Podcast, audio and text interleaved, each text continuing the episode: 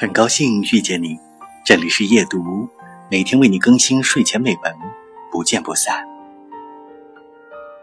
一上数学课，当亚就一直悄悄问我怎么了，我总是说没什么，可我只要一看他，就会想到罗斯孤苦伶仃地坐在云朵上。最后他说：“好吧。”然后问我有没有想好新的报复计划。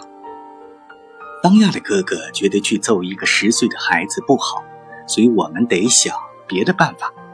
他特别想打败丹尼尔，可我并不想。他不停地说：“要不给他的颜色瞧瞧？”